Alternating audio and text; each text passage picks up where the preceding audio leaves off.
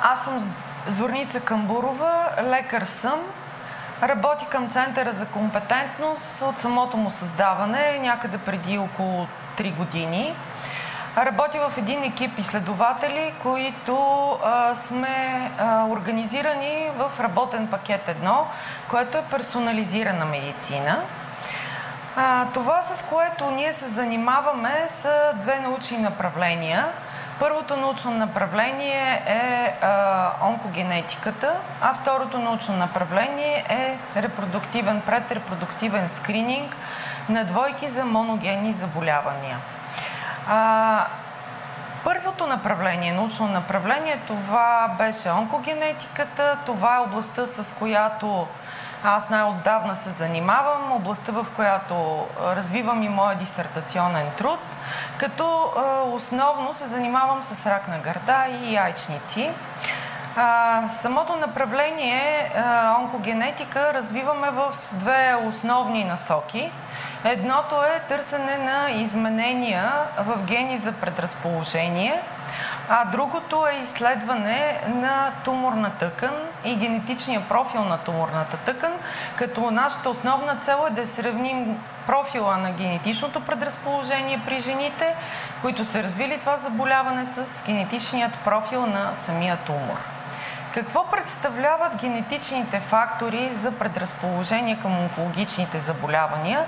Това са изменения в гени, които ние унаследяваме от родителите си, от някои от родителите си и което ни носи на тези, които са носители, разбира се, на тези изменения, носи по-високи рискове за развитие на тези заболявания. Рак на гърда и рак на яйчник. Тоест, при тези носители първата стъпка към процеса на образуване на рака вече е измината още при самото раждане. А, намирането на такива изменения е от изключителна важност за самата пациентка, защото това дава възможност да определим рисковете по отношение на другата гърда и по отношение на яйчниците при тази жена, но не само за пациентката, има значение и за нейните родственици във връзка с една активна и ефективна профилактика и рано откриване на тези заболявания, защото се знае, че раното откриване на тези заболявания е всъщност първата стъпка на справяне и на борба с тях. Генетичният материал, който ние използваме, изолираме от венозна кръв. Втората част от това направление е търсене и изследване на молекулния профил, на генетичния профил на тумора, като а, това пък дава възможност за прогноза за развитието на това заболяване при съответната пациентка и за възможност за таргетно лечение. Тоест това дава възможност да се лекува не заболяването, а да се лекува самата жена, т.е. дава възможност за едно персонализирано лечение, както ние го наричаме.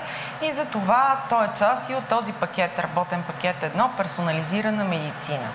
Материала, който ние използваме тук при изследване на, тумор, е изследване на туморна тъка. Най-често ние работим с парафинови блокчета. Второто научно направление това е предрепродуктивен скрининг за моногенни заболявания, каквито са, например, муковисцидозата, спинална мускулна атрофия и други.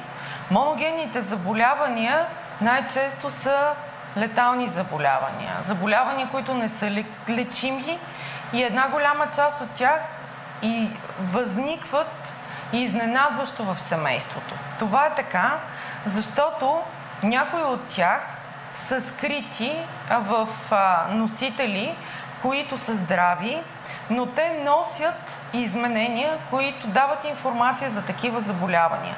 Всеки един от нас носи поне по 4 такива генетични изменения, свързани с такива моногенни заболявания. И ако двамата партньори и при двамата се открият такива генетични изменения за едни и същи заболявания, това семейство има висок риск да има болно дете. 25% дори по-висок риск. Тоест, по този начин, откривайки носителството преди да е започнала репродукция в дадено семейство, дава възможност на семейството да а, една ефективна профилактика, една навременна пренатална диагностика и раждането на здраво дете. Това е една идея, която се зароди всъщност в екипа, който разработваше този проект. А, да се закупи такъв, да се вземе този апарат, който е всъщност последно, а, последно поколение секвенатор. Това е а, реално погледнато а, най-висша технологична а, придобивка на генетичната общност, защото то дава възможност да се прочете генетичната информация. Ако приемем, че генетичната информация на всеки един от нас, това са букви, а, този апарат ни дава възможност първо да видим какъв е реда на всеки един човек на тези букви и ни дава възможност да го прочетем. И зараждайки се тази идея за този апарат, разбира се, беше съвсем естествено включването на, на нас като специалисти в тази област, защото резултатите от тези а, анализи всъщност са изключително важни и те винаги трябва да бъдат предоставени на пациентите, на хората. В рамките ние наричаме това генетична консултация. Т.е. на хората трябва да им се обясни това, което е намерено, има ли някакви рискове, носи ли им рискове, евентуално, а, за да избегнем а, състоянията на безпокойство в хората, а, да ги успокоим, да им дадем възможност за адекватно справяне с, с проблема. Много ми се иска да кажа, че моето изследване ще бъде това, което ще помогне да лекуваме рак. Много ми се иска. Но надали ще стане така. Така или иначе аз съм длъжна да опитам. В генетичното общество като цяло има а, едно, то е негласно правило, че всичко, което се открие като генетично изменение, то трябва да бъде достъпно за всички. А, целта на това нещо е да се създаде колкото е възможно по-голяма база данни, за да можем да сме полезни на хората. Защото в противен случай, държайки си нашата информация, другия център за изследване държи неговата информация, няма да сме полезни за пациента, не знам дали ще сме полезни и за нас самите. Това е апарата, с който ние разполагаме, който всъщност благодарение на този проект ние го придобихме, както ви споменах и в предварителния ни разговор. Това е първият с такъв капацитет възможност за обем проби за изследване апарат в България. Това е секвенатор от а, следващо поколение, ние така ги наричаме. Той дава възможност да се прочита азбуката на генетичната информация на всеки един пациент. Понеже в момента, а, вчера приключихме анализ на данни на 24 е, жени, затова в момента понеже още се довършва този процес, няма да пипам и да показвам нищо по самия апарат. Искам да ви покажа всъщност резултата от това секвениране или това изследване. Значи това са резултатите на една 30 годишна жена, която на 29 години откриват рак на гърдата. Всъщност това, което тук се е намерило е едно генетично изменение в този ген. Хората го знаят, чували са го много известен заради това, че Анджелина Джоли а, така популяризира, така да се каже, това, че тя е носител на изменения в този ген. BRCA1 е гена. Това изменение, което открихме при тази 29 годишна млада жена е замяна на една буква с друг. Аз ще ви го покажа нагледно всъщност какво представлява. Това е всъщност подредбата на буквите, която трябва да бъде. Така ние го наричаме това референтен геном. Тоест така трябва да са нормално подредените букви в генетичната информация на всеки един от нас.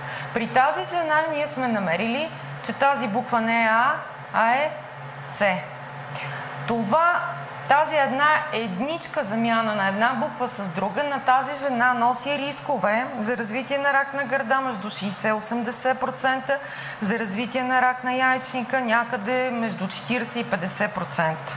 Препоръките, които ние дадохме на тази жена, съгласно, разбира се, световните гайдлайнове за профилактика при тези състояния, тъй като тя вече има развито заболяване рак на гърдата, е тя да направи а, премахване профилактично на другата гърда и премахване на яйчниците, разбира се, след завършена репродукция, като се дава срок между 5 и 10 години с цел да се профилактира възникването на рак в другата гърда и на рак в яйчниците.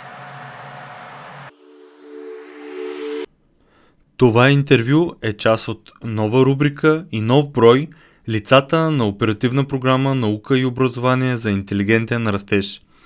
Вижте всички визитки в броя от линка в описанието. Тази рубрика е разработена от БГ Наука за оперативна програма Наука и образование за интелигентен растеж с подкрепата на Европейския съюз, Европейски структурни и инвестиционни фондове и оперативна програма Наука и образование за интелигентен растеж.